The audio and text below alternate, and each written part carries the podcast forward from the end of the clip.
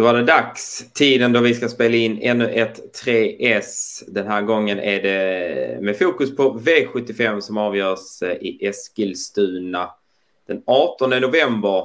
Tiden går fort. Erik Törnros som är med mig för att reda ut vilka rubrikhästar vi har valt här på Travande Spel. Hur är läget?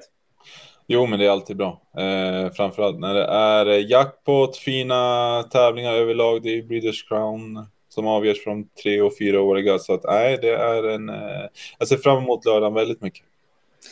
Kan man säga att det är sista stora slaget här för unghästarna väl för året och eh, kanske sista gången vi har så här riktigt bra tävlingar?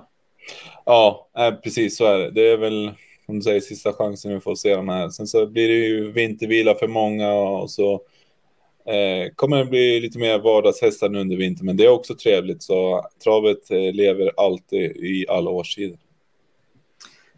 Jag håller helt med. Och eh, vi ska ju som sagt eh, jaga jackpot-miljoner här. 45 miljoner beräknar ATG att det kommer ligga i sjurättspotten. Aldrig fel, speciellt inte när vi närmar oss december månad med allt vad det kan kosta. Så eh, vi kör väl igång direkt med första rubriken. Här kommer den, spiken.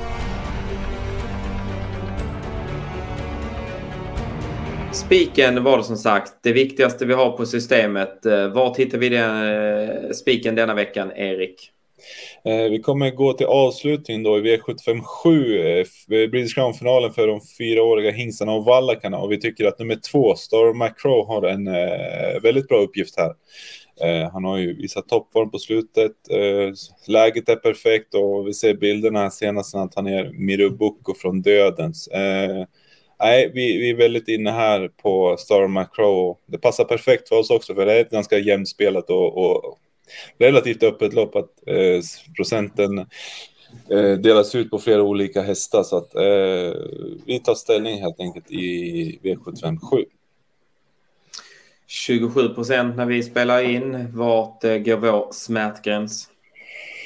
Ja, men vi har taxerat vinstchansen till 32-33 procent, så i nuläget ser det väldigt bra ut. Eh, sen får vi se lite hur, hur trenden går, men det kommer nog bli lite surr på olika hästar. Men vi, vi står trygga i att Star Macro är den som har högst segerchans. Och det är ju också lite för att eh, Bedesse Stock spår 1 som är väldigt snabb ut, men även Affair Day som öppnade kvickt från spår längst ut senast. Så det kommer nog kivas lite där om täten och, och det kommer bara gynna Star Macro som sannolikt kommer sändas till dödens i ett tidigt skede och vi tror att han är starkast till slut.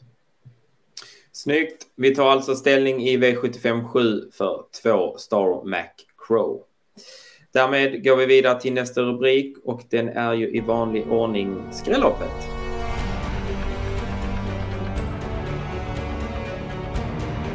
Skrälloppet denna lördag. Vart eh, tror vi att det kan smälla lite extra? Mm, vi är lite inne på V75 4, alltså finalen för de fyraåriga storna. Eh, och Marazon, eh, ja, ganska klar favorit i nuläget. Eh, vi tycker att hon ska starta med högst segerchans, men inte till den här procenten i alla fall. Eh, det är många bra stoner här och det är eh, framförallt spetsstriden är, är lite oviss och det är många bra hästar till låg procent så att eh, här kommer vi gardera på. En som verkar, eller som vi har noterat här, det var ju att fyra Queen Belina var ju favorit mot Omara Zon eh, senast. Eh, då vann ju visserligen Omara Zon, men eh, ska det skilja så här mycket? 28 procent på Omara Zon och 5-6 procent när vi spelar in detta på Queen Belina. Absolut inte. Eh, man kan ju säga det med Queen Belina att hon inte var som bäst näst senast i, i derbystoet och kom tillbaka senast, var favorit då. Jag tyckte att hon höll eh, väldigt bra från, från ledningen då. Hon fick ju lite press i omgångar. Hon blev ju slagen då av Mara Zon eh, som fick ett bra lopp. Eh, men eh, hon ska vara bättre nu, Queen Belina, enligt stallet och ja, läget är perfekt och hon har också visat att hon tål olika typer av upplägg. Så 6-7 procent i, i nuläget är eh, på tok för lågt och, och henne varnar vi kraftigt för.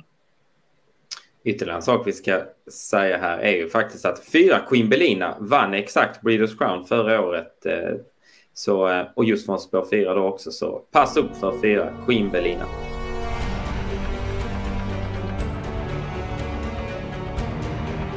Då Då var vi framme vid den sista punkten. Det är omgångens chas. Eh, Erik, vem får inte vinna imorgon eh, för att vi ska kunna sätta sjuan så att säga?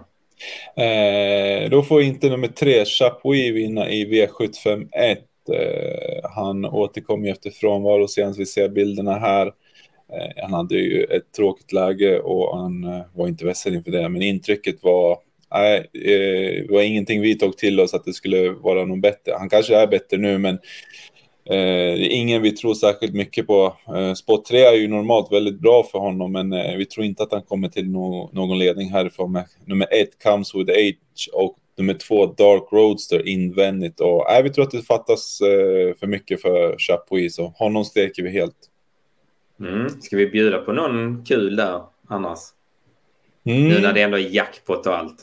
Ja, men eh, då tar jag en tvåstegsraket. Vi tycker att nummer 10, Eh, Eh, Phoenix Photo ska vara favoritloppet. Eh, han eh, gjorde återigen bra senast som tvåa bakom Great Skills och gången innan var han tvåa bakom Indie Rock.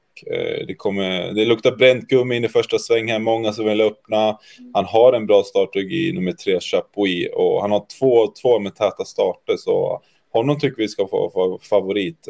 Men lågprocenten som man inte ska missa, det är nummer sju Knight Brodde som har otroligt hög kapacitet, men som inte har fått till det i, i år. Men eh, han eh, gjorde det faktiskt bra över långdistans senast i Wien och nu blir det norskt huvudlag. Han är sylvass från start, eh, men även bra till slut när han väl funkar. Så vi tycker att det var ett formbesked senast och 3% på Knight Brodde är alldeles för lite. Den inleder vi gärna med. Då ska vi, då ska vi summera så här. Bästa spiken eh, denna lördag hittar vi i V757 i häst nummer 2 Star Macro. Eh, Skrälloppet, då går vi till V754 där vi gärna vill slå ett slag eh, för eh, fyra Queen Belina som eh, går från att vara klar favorit till eh, totalt bortglömd. Och så hittar vi omgångens chans, det är V751 där vi inte tror och kommer att sträcka för tre Chapuis Istället vill vi lyfta fram 10 Phoenix Photo och skrällen 7 Night Brodde.